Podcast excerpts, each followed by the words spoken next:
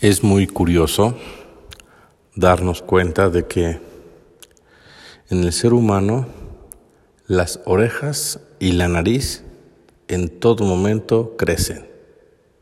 Curioso. Los huesos, el cuerpo va teniendo su límite. La estatura, se cree que a los 19, 20 años uno deja de crecer pero nariz y orejas, aunque sea poco, pero siempre crecen. Y espiritualmente la soberbia también crece. Los niños pequeños son humildes.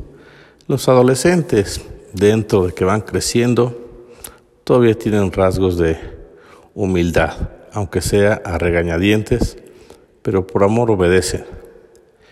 Pero ya un joven, un universitario, un profesionista, una persona con dinero, uff, cuánto nos cuesta ser humildes.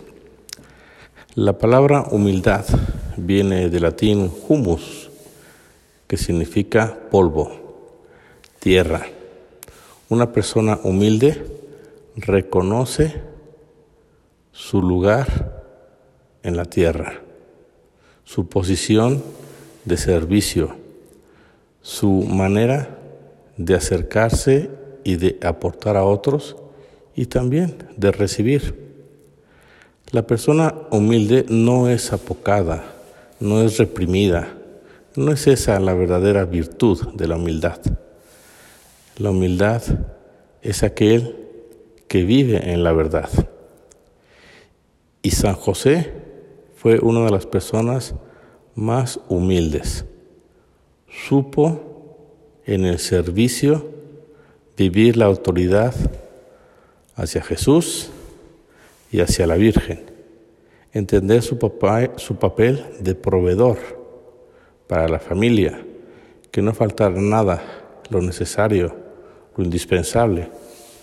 Estoy seguro que también habrá dado algún gusto especial o particular a la Virgen, al niño Jesús, porque San José tenía un corazón grande.